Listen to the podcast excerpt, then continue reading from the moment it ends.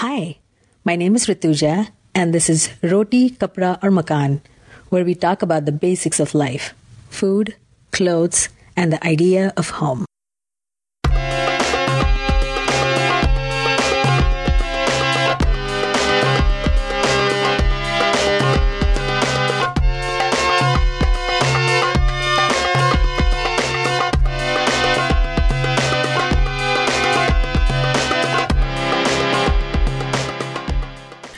When I first met Alpa, I wasn't sure where she was from. I was puzzled but curious. So today, let's travel with Alpa and trace her journey to Seattle.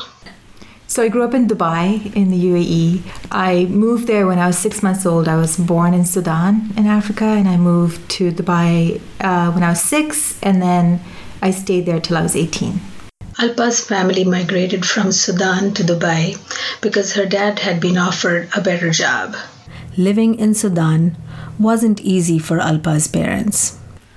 One of the the most vivid stories I have that my mom tells me is how she moved there from Bombay. She grew up a pretty upper middle class lifestyle in Bombay.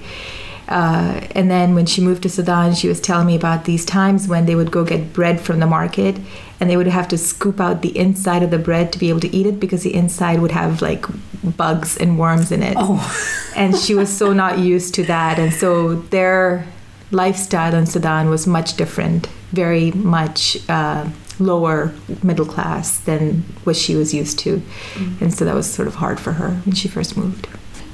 Alpa has fond memories of the Dubai she grew up in thoroughly loved by her parents, surrounded by friends in an apartment building that she grew up in.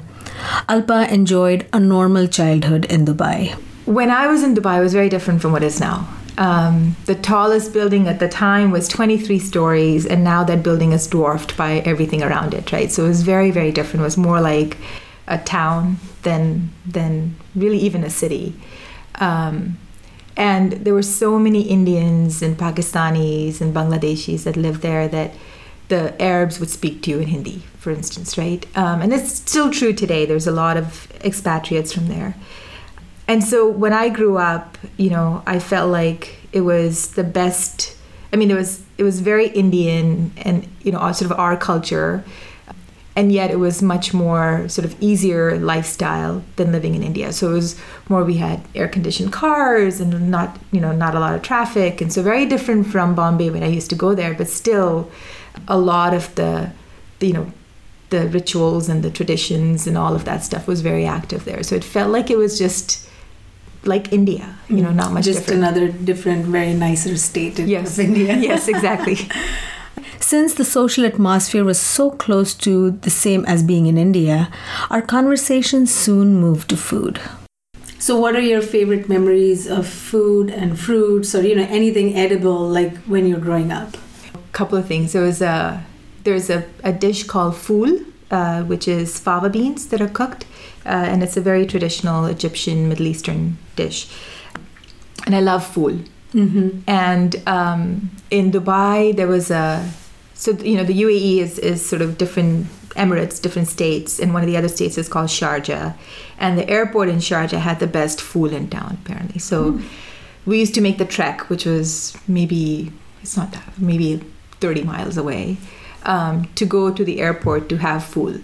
And my parents were very they kind of really did spoil us because they would, you know, if we wanted it, they would take us all the way there. Or, you know, there was a lot of, there's a lot of focus on doing things that the sake of food. So we would go on picnics and people would cook a lot and bring it with them and stuff like that. But anyway, so they would take me to Sharjah for, uh, to eat fool, uh, which was my favorite fool. And then uh, when I moved to Jeddah, there was a place in Jeddah that also had really good food, which was also far away that my parents would take me to. And so I think, you know, sort of some of the memories of trying to find the best food outside of the Sharjah airport. We used to go and, and uh, look around a lot for that. Falafel, there was a, a place in this one roundabout close to my house where we used to go and get falafel and just the smells of the shawarma, which none of us ate meat, but that association of the smell with really good falafel mm. is what stuck in my head, right? But yeah, there there was a lot of uh, you know, good Middle Eastern food that we ate a lot. And then Indian food was, you know, if we went out, it would typically be for South Indian food. Mm. Or like if my mom wasn't there and it was just my dad and, and the two of us,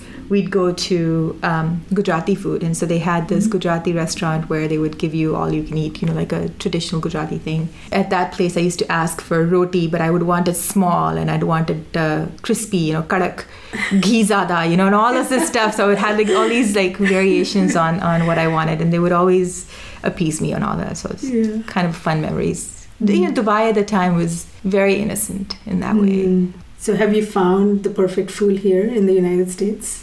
Have you looked for it? I've looked for it. Mm. So actually, B&O Espresso on Capitol Hill mm-hmm. has good fool. Ah. I've had fool at uh, Mamnoon. So I feel like, you know, even though you grew up in Dubai for the most part, you identify mainly as a Gujarati mm-hmm. and an Indian. So how did do you think like food was a big part of keeping with that cultural identity? Oh, for sure. Yeah. So to us, like if my mom cooked Gujarati food at home every day, if we went to people's homes, or most of our friends were Gujarati or you know Sindhi or whatever, they would cook similar food. And also we had a lot of Pakistani friends, but that aside. But I think the the the main thing was you know I ate Gujarati food growing up almost every day. And if my mom wasn't around, like I said, my dad would take us to a Gujarati restaurant. So we were having Gujarati food most of the time that we were there. Like even now, when I think about comfort food, you know, it's, it's all Gujarati food, right? If I have good Gujarati food somewhere, I'm like, oh my God, this is heaven. This is so great. Living here, you find a lot of restaurants that are Punjabi restaurants or South Indian restaurants. You don't find Gujarati food. There was a restaurant here in Redmond that had it and they closed down. And so it's always been, uh, I think, that, that idea of, you know you can live in a place and you can try different things but what's what's cooked at home and what you know the sense of of family and stuff that you have is all around what you eat at home mm-hmm. you know so i think food is uh, the memories are, are all associated with you know gujarati food at home more than you know these sort of mm-hmm. other things so what's your favorite comfort food yeah, Gujarati food. Like no, what? Oh, khichdi and then yes. yeah. I think I think khichdi is gonna win every time. yes. Yeah. yeah. My my my favorite one is like the super soft khichdi with of yes. course like a lot of ghee. Yes, yes, yes. Yes, ultimate comfort food. And yes. I've made sure my kids also know that that's their comfort yes. food. Like if they're sick or something, my first option to them will be, you yeah. want khichdi? Yeah. And, you know, so. See, I love that. So that's exactly yeah. what, you know, when I was growing up, it was the same thing, right? If, if I'm sick, it would be khichdi or it would be mug. We mm-hmm. make a mm-hmm. lot of mung. Dubai seemed like an ideal place to raise a family. Good roads, a variety of restaurants, close to India, but having heard so many things about the Middle East and its restrictions on women, I was intrigued about clothes. Growing up, what kind of clothes did Alpa have to wear? In Dubai, even though Dubai was liberal, concern, you know, compared to other uh, countries in the Gulf, what we wore was still pretty conservative. Could wear skirts, but you know they'd be below the knee practically, and, and pants. Mostly, I wore if I was not at school, I wore shalwar kameez or pants with a, a shirt. At school, we had a uniform, a school uniform, and so it was easy. So, what was so the uniform? It was a, a navy blue skirt and a white top. But as I grew older at school, you know, we used to have uh, there was a style of the skirt that you'd have to have, and it was pleated. But as we got older, we pushed some of the boundaries of that, and I started wearing skirts that were slightly shorter, maybe above the knee. I remember getting into trouble for that a couple of times, but I would still still do it. Somehow when I think of the Middle East, I never think about the beach.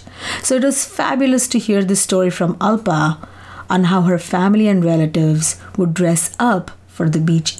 Going to the beach, for example, there was lots of really nice beaches, and you would see people that would wear like one-piece swimsuits uh, um, because there was a lot of expats from England and, and other places too, and so you would see some of that back then.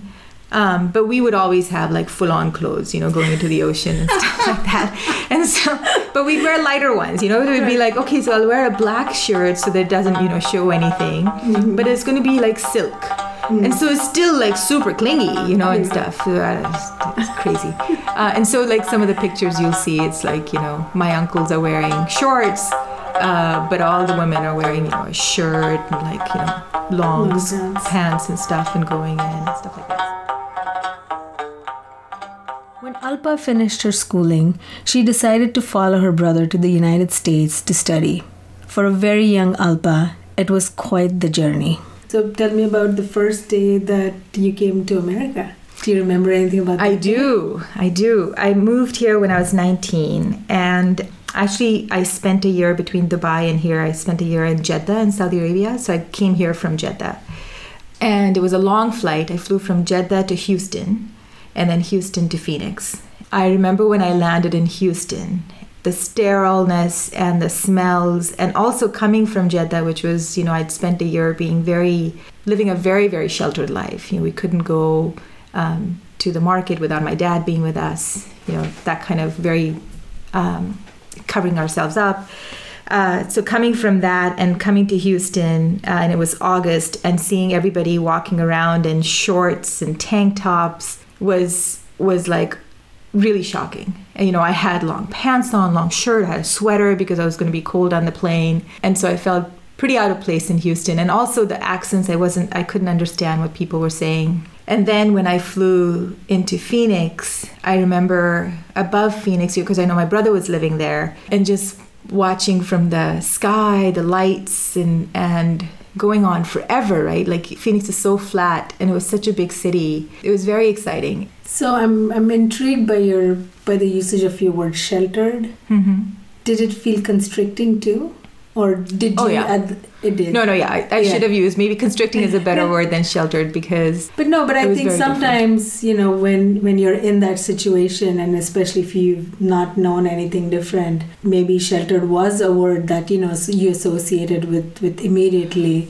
Yeah, Um, because I think when when the contrast, when you can see the contrast, Yes. then you see, oh, that wasn't sheltered; it was constricting, and you know, I wasn't getting everything that I needed to. I was it being protected too much. Well, let me actually, what I think that the reason I used it in retrospect was because I wanted to say, like in Houston, I felt out of place. I felt not sheltered. I felt sort of like, oh shit. Because what I expected was, okay, I'm going to go from this sheltered environment to my brother, which is also very sheltered.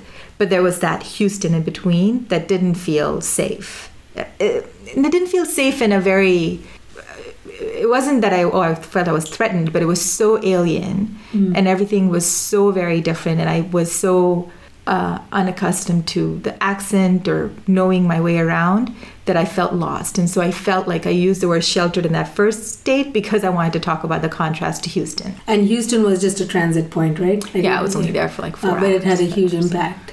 Yeah. Yeah. Well, especially because it was Houston. You know, Yeah. like everybody had like cowboy hats on and it, it was very different. Once Alpa landed in America, her brother was there to welcome her.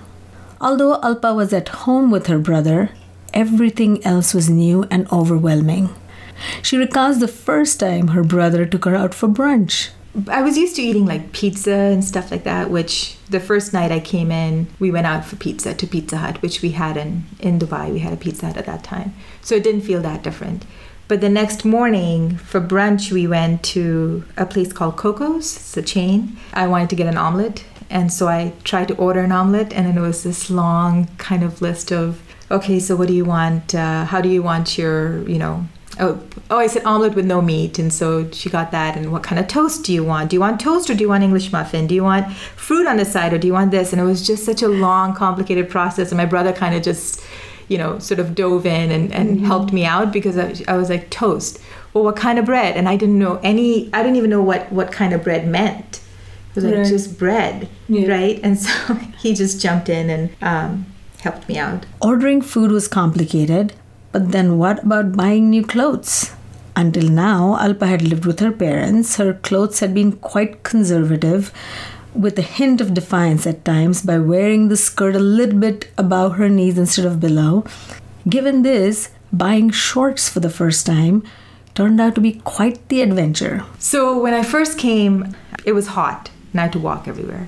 So at some point, you're like, this doesn't make any sense to wear long sleeve shirts, right? Uh, so I would wear t shirts uh, and skirts most of the time. Uh, that was my first couple of months. And then it's really hot in Phoenix. And so my brother had said, well, you should go get shorts. And uh, a friend of his was like, oh, I'll, I'll come shopping. I'll take you shopping for shorts. And so we go into this place and he picks out a couple of shorts. I go try them on. They're cotton shorts and they're super short. right? And I wear them and I'm like, man, these are short. He goes, no, no, no, no. This is how it is. This is this looks looks great. Yeah, let's just buy these. And so I buy them. I go home and my brother is just beside himself. Like he's like, what is this? You know, you don't have to buy shorts that you know because they're super short. And he said, why did you buy it? I said, you know, Himanshu said that it looked and. Uh, he's like, oh, I should have gone myself. But um, so then he took me to buy longer shorts. But then I went to play volleyball the next day and I wore the short ones Uh-huh. uh, because I could. Quite the rebel. Somehow, Alpa's story of the shorts led us to talking about saris because Alpa rocks the sari. I loved wearing a sari. So I wore my mom's saris when I was even like six or seven years old. I would try to drape it around me and walk around and it would just start unraveling and I would trip on it and stuff. My grandmother's house in Bombay had a swing on their patio, which was like a marble patio. And uh, I fell from the swing. And one of the reasons I fell was I was wearing my mom's sari. And as the swing is coming down, my foot tripped on the sari. And so I fell down from the swing. And uh, I have a scar in my chin to show for that. You're wearing this um, beautiful black and gold chain in your neck. Um, do you always wear it? And do you want to talk a little bit about that? Yeah, so this is a Mangal Sutra. It's uh, what we wear when we get married. It's like a wedding ring for Indian folks. Yeah, I wear it almost all the time. Uh, in 2008, I got married to my husband Doug. When I went to India before that, I picked it out myself and I really liked it. I wear it every day for two reasons. One, I really like it. And the other is because I'm lazy. I don't want to you know change out like my jewelry every time. But it also has an additional effect of people being like wow she wears a mangal sutra every day. That's really nice. She must be a good wife. So that always helps. Alpa has quite the sense of humor. Our conversation with clothes continued to fabrics, to labels, and how clothes are sourced.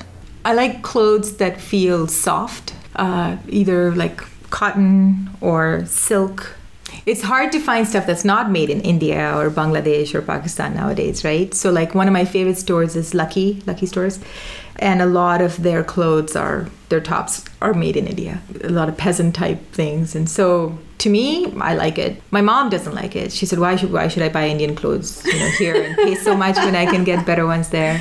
So she is all on this quest of not, you know, buying it has to be made in USA, but she hard for her to find it. I, I personally used to feel very proud when I saw that. I'm like, yeah, you know, mm. these clothes are made in India and, you know, they're being offered here. Mm-hmm. Um, it used to have a very different effect when we went to India mm-hmm. because I would take clothes from here, you know, as mm-hmm. gifts to India and they would be like, what? You guys have got us clothes made in India? Yeah. You know, why? We want something that says made in the USA. Yes.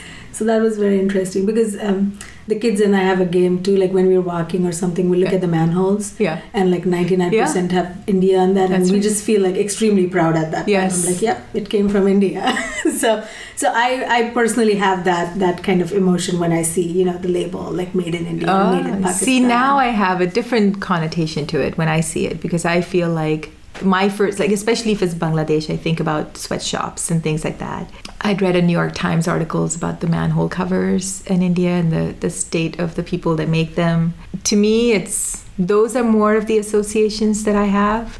Um, and that's what I meant when I said this is the reality of the world we live in. Is that you know when the, where the labor is cheaper, that's where you'll find a lot of this manufacturing happening, Mm-hmm. and where the labor is cheaper, you, the people that are working in those factories are are not treated as well. Yeah. But you know, at the, by the same token, you have this other side, which is, you know, there there is a lot of upward mobility in uh, India or Bangladesh or whatever from some of these jobs going there too. So Right. As our conversation was winding down, we talked about Alpa's flawless American accent. Little did I know that there was a story behind that accent a story of identity, a story of wanting to be accepted, a story of belonging. I sounded very different when I came. Um, and the reason I know that is because my brother sounds different. My cousins who grew up in Dubai sound different. And this is, you know, one of the things where I feel like coming here and and being friends with Anita, I think she was my closest friend. She grew up here. My sister-in-law grew up here, so both of them had American accents. And I think there was such a big drive for me to want to fit in that I altered the way I speak. And now it's like hard for me to even remember what my accent sounded like unless I listen to my brother speaking. I'm like, well, I guess I sounded like him, but it's and I don't think I did it as consciously as I'm saying it even now, but in retrospect, I know that there was this need to fit in especially as you go to places and people ask you to repeat something, right? Because they don't understand. Mm-hmm. And you feel in college, uh, the university, there was like 40,000 people. So was a huge population of students. The classes are 100 people big. And so even though I didn't grow up being shy, I was very shy on campus. But then it got even worse if I was trying to say something and people wouldn't understand. And so that made me feel even more isolated. And so I think now, if I think back, you know, try to do a little bit of self psychoanalysis, I think it probably was the fact that I wanted to fit in mm-hmm. and, and feel less isolated um, that made me want to pick up that accent a little bit more. If I'm with my parents, I speak in an Indian accent. Even if I'm saying something in English, I'll say it with the Indian accent. How do you feel about your authenticity regarding your accent? So, it's hard because if I think about how I identify as, I mean, yes, I identify as Gujarati and Indian, but I also identify very much as an American. And so, in many ways, that accent feels very true to who I am and what I am. And I feel proud to be able to speak to my parents in a way that they would understand and not it's not a caricature it's just how i do it. And i and talking to my brother and switching back and forth like i'm proud to have that diversity and i think that is who i am. Like that's the authentic me. And so like it doesn't mean i'm not authentic if i have this accent or this accent. Mm-hmm. it's because i have both and that's my background and i feel comfortable with it. Uh, there are times when i feel like if it comes across to someone that i'm not being authentic because i'm speaking with an american accent then i feel a little bit sort of um, sometimes judged by mm. that like if i go to an indian restaurant and i'm ordering something and if I switch to Hindi and then they're like, but you're speaking in this, you know, completely American accent, and mm. I feel sometimes I'm being judged, and that doesn't feel that great. Alpa was born in Sudan. She grew up in Dubai and Jeddah, spent her summers in India, studied in Phoenix, and now lives in Seattle. Where is home for Alpa? It's always hard for me to think about home yeah, I used to say, well, like when I was in Phoenix, I'd be like, oh, I'm going home, and you know, for for summer, people would be like, oh, Dubai? No, no, no, Jeddah. Dubai is home, home. And then I think of like India is it home, home, home, or what? If anything, you know, if I were to go back, it would be going back to Dubai, which I would not do because I don't like what it's become. It's very different from when I grew up. It doesn't even feel like the same place anymore.